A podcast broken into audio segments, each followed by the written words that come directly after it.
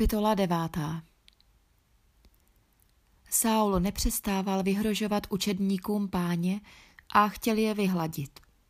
Šel proto k veleknězi a vyžádal si od něho doporučující listy pro synagogy v Damašku, aby tam mohl vyhledávat muže i ženy, kteří se hlásí k tomuto směru a přivést je v poutech do Jeruzaléma.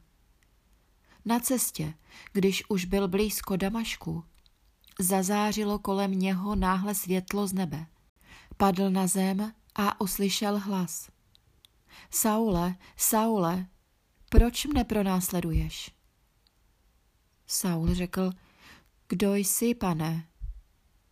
On odpověděl, já jsem Ježíš, kterého ty pronásleduješ.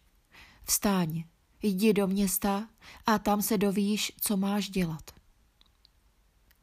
Muži, kteří ho doprovázeli, zůstali stát a nebyli schopni slova.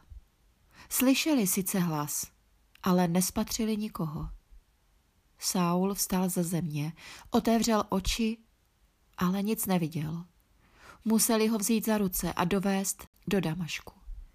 Po tři dny neviděl, nic nejedl a nepil.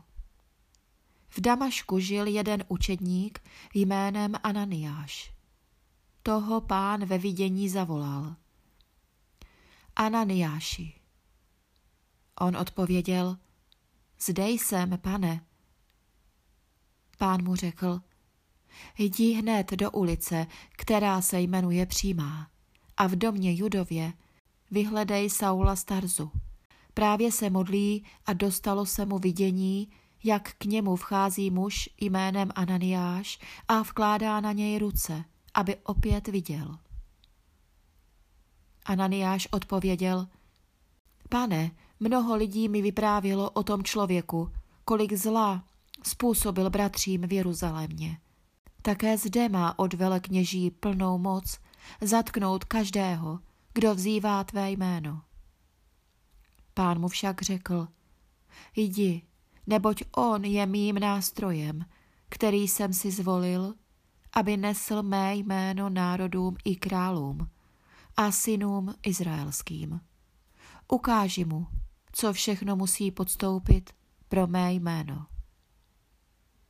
Ananiáš šel, vstoupil do toho domu, vložil na Saula ruce a řekl, Saule, můj bratře, posílá mě k tobě pán, ten Ježíš, který se ti zjevil na tvé cestě.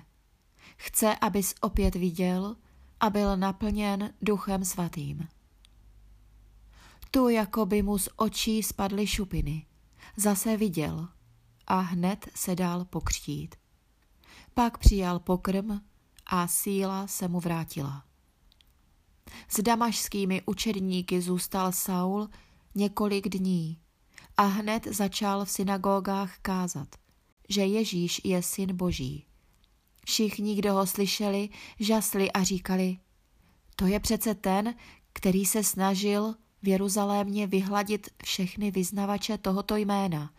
I sem přišel jen proto, aby je v poutech odvedl k velekněžím. Ale Saul působil čím dál tím mocněji a svými důkazy, že Ježíš je Mesiáš, přiváděl do úzkých damašské židy. Po nějaké době se židé uradili, že Saula zabijí, ale on se o jejich úkladech dověděl. Protože ve dne v noci hlídali i brány, aby ho mohli zahubit, spustili ho učedníci dolů z hradeb v koši po provazech. Když přišel do Jeruzaléma, chtěl se připojit k učedníkům, ale všichni se ho báli, protože nevěřili, že k ním patří. Tu se ho ujal Barnabáš. Uvedl ho k apoštolům a vypravoval jim, jak Saul na cestě do Damašku uviděl pána, uslyšel jeho hlas a jak tam potom neohroženě kázal v Ježíšově jménu. Saul se nyní mohl v Jeruzalémě na všem podílet s apoštoly a všude směle mluvil ve jménu páně. Kázal také řecky mluvícím židům a přel se s nimi, takže se ho pokoušeli zabít. Když se to bratří dověděli, doprovodili ho do Cezareje a poslali do Tarzu. A tak církev v celém Judsku, Galileji a Samaří měla klid. Vnitřně i navenek rostla, žila v bázni páně a vzrůstala počtem, protože jí duch svatý posiloval. Když Petr procházel všechna ta místa, přišel také k bratřím, kteří žili v Lidě. Tam se setkal s jedním člověkem jménem Eneáš, který byl už osm let upoután na lůžko, poněvadž byl ochrnutý. Petr mu řekl, Eneáši, Ježíš Kristus tě uzdravuje. Vstáň a ustal své lůžko. A Eneáš hned vstal. Všichni obyvatelé Lidy a Sáronu, kteří to viděli, obrátili se k pánu. V Jope žila učednice jménem Tabita, řecky Dorkas. Konala mnoho dobrých skutků a štědře rozdávala almužny. Ale právě tehdy onemocnila a zemřela. Umyli ji a položili do horního pokoje.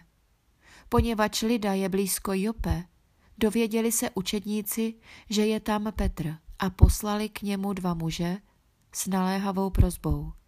Přijď rychle k nám. Petr se hned s nimi vydal na cestu. Když přišli do Jope, zavedli jej do horního pokoje, kde ho s pláčem obklopili všechny vdovy a ukazovali mu košile a pláště, které jim Tabita šila, dokud byla naživu. Petr poslal všechny z místnosti. Pak poklekl, pomodlil se, obrátil se k mrtvé a řekl Tabito, vstáň. Ona otevřela oči a když spatřila Petra, zvedla se na lůžku. Podal jí ruku a pomohl jí vstát. Pak všechny zavolal, i vdovy, a vrátil jim ji živou. Zpráva o tom se rozšířila po celém Jope a mnoho lidí uvěřilo v pána. Petr zůstal ještě delší čas v Jope v domě Šimona Koželuha.